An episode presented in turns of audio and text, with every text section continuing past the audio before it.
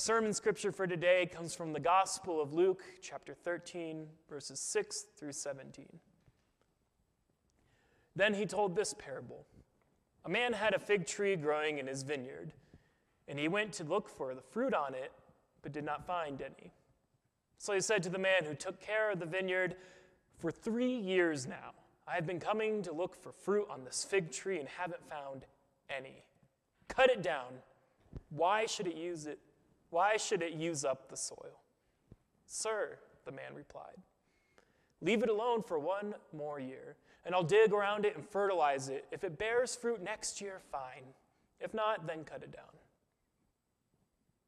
On a Sabbath, Jesus was teaching in one of the synagogues, and a woman was there who had been crippled by a spirit for 18 years. She was bent over and could not straighten up at all. When Jesus saw her, he called her forward and said to her, Woman, you are set free from your infirmity. Then he put his hands on her, and immediately she straightened up and praised God. Indignant because Jesus had healed on the Sabbath, the synagogue leader said to the people, There are six days for work, so come and be healed on those days, not on the Sabbath. The Lord answered him, You hypocrites! Doesn't each of you on the Sabbath untie your ox or donkey from the stall and lead it out to give it water? Then should not this woman, a daughter of Abraham, whom Satan has bound for 18 long years, be set free on the Sabbath day from what bound her? When he said this, all his opponents were humiliated, but the people were delighted with all the wonderful things he was doing. It's the word of God for the people of God. Thanks be to God. In this Lenten season, uh, will you please pray with me? Lord, may the words of my mouth and meditations of my heart be acceptable to you. May all that's done in this service today do nothing other than help us to seek justice, love kindness, and walk humbly with you. Amen. I always begin with prayer, but I must be feeling really rushed and maybe needed more silence at the beginning of the service. In this Lenten season, we journey with Christ to the cross, but also we abide with Christ's work and wisdom that he showed and displayed throughout his life. Now, in this chapter of Luke, Jesus talks to a gathered crowd, and they were talking about the recent execution of some Galilean Jews who were making sacrifices at the temple. And this time, it was believed that tragic violence was a reflection of God's judgment. So if something horrible happened, God must have been mad and punished the victim. They must have done something to earn this wrath. Christ immediately rebukes the idea that the Galileans were killed because God's wrath was upon them. He says they did nothing to deserve it. They are no more sinful than any other person gathered here. But rather, this is a reminder that life is precious. And so he tells the people to repent, to live life in right relationship with God and with each other every single day which leads into this parable of the fig tree that does not bear fruit. Now, John the Baptist and Christ both warn that if a tree does not bear fruit or if a vine does not produce, you cut it down and it gets cast into the fire. And any gardener knows that there are certain parts of a plant that you cut to make the whole plant more productive. You cut away the dead parts, you cut away the parts that are infected. You cut away the non fruit bearing branches so that the fruit bearing branches get more energy and then produce more. Often, this analogy is a call for us to gut, cut down the parts of our lives that are not fruit bearing, to do away that which is not life giving. That the old and dead branches of our life that no longer serve us, to stop giving them the energy and to give energy to the things of life which return back more life. But in this parable, the whole of the fig tree is going to be cut down because it has not been bearing fruit for years. The owner has had enough of this tree, wasting his time and his resources and his land, and he's ready to get rid of it. But the gardener says, No, let me care for the tree. Let me lay down some new soil around it. Then next year, let us see if it bears fruit. This parable is taught as a response and an illustration to the idea that we must repent and live good lives now as life is short. We don't know what unexpected tragedy might befall us. We have no guarantee of tomorrow, so we best bear fruit today. And it's also kind of a rebuttal. You do not get to live unlike those Galileans because you are good and bear fruit and are doing good things. You could be a dead fig tree, but only by the mercy and the grace of God have you been allowed to live. But there's more for me to this parable. The owner wants this tree to start bearing fruit. He wants this tree, which he has invested time and land and money in, to produce for him. He expects results. He expects something to come from this project which he has started, but it bears no fruit. Then the gardener insists to the owner of the fig tree that he needs to give it some special attention. The gardener wants to take care of it, to prepare the tree with the nutrients and the soil it needs, to give it time to soak up all of the nutrients, and then see if it bears fruit. Before it can begin producing, it needs to be prepared and cared for. It takes some time to literally see the fruits of the labor. And then Christ does what is a fairly iconic Jesus move. He heals on the Sabbath when no other person would do so, and then he gets rebuked for doing it, and then he rebukes his rebuker for rebuking him. It's pretty classic Jesus stuff. This time, he heals a woman who is said to have an infirmity which has been bound upon her by Satan.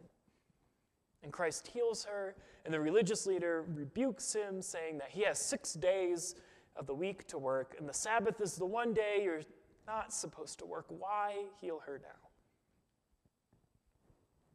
He could have been sincere. He could have really thought that breaking the law in this way was harmful to Christ or to the woman or to their spirituality, or he could have just been looking for a rule to get Jesus. And then Christ responds by pointing out their own hypocrisy. They work every Sabbath when they untie their livestock so their livestock can live.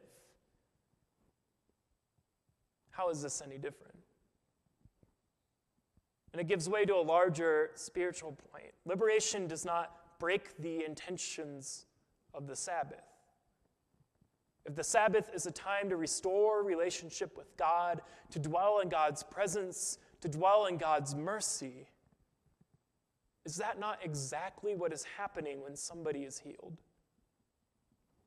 If mercy can be shown to the animals and not be considered work, shouldn't mercy and healing be offered to all of God's beloved. Is that not the point of the Sabbath? To dwell in heavenly things and not earthly things, including the very earthly issue of nitpicking over the particularities of the law while not abiding in the grace and the mercy that the law intends to facilitate. I think this interaction is unfortunately revealing of the way we often think about life. More worried about decorum and the rules than about the material reality of people's lived experiences. To the synagogue leader, it was more important that the rules be kept than it was for a woman to live a full and abundant life. This series of a parable and then a miracle elucidate a few things about beginnings and endings for me. The first is that we cannot expect a beginning to be successful if we don't prepare for it to be successful. A tree cannot bear fruit unless it has the necessary conditions for its survival and its thriving being met. It needs soil to root in and draw nutrition from, sunlight to give it energy, water to quench its thirst, and it needs time. We can't expect all the fruits of our labor to come right away, and we can't expect any fruit at all if we do not nurture that which we are hoping will bear fruit for us. What's the point of a beginning without the care and the patience to see it through? Secondly, it reminds me that sometimes endings are in themselves a form of grace and mercy and self. Much like we cut the vines of a grape plant so that it will produce more fruit, we cut away the things in our life that are sapping energy from us. For the woman, the end of her infirmity of 18 years is the beginning of a newly unburdened life. Perhaps it is the very ending she needs so that her life may have the nurture and care necessary to do something completely and totally new. The end of this sickness, which kept her bent over, surely meant that years of strain on her back would slowly begin to heal, a mercy for her. And I think there are many things in our lives which we would be better off just ending so that healing and new things can begin. And judging by my middle school Facebook posts, maybe it's Facebook for me. And I think there is no better illustration than the final moments of Jesus' life.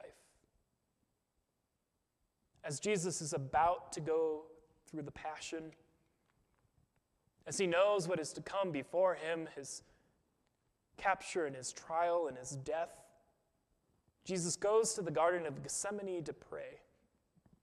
And he prepares his spirit for what is about to happen next.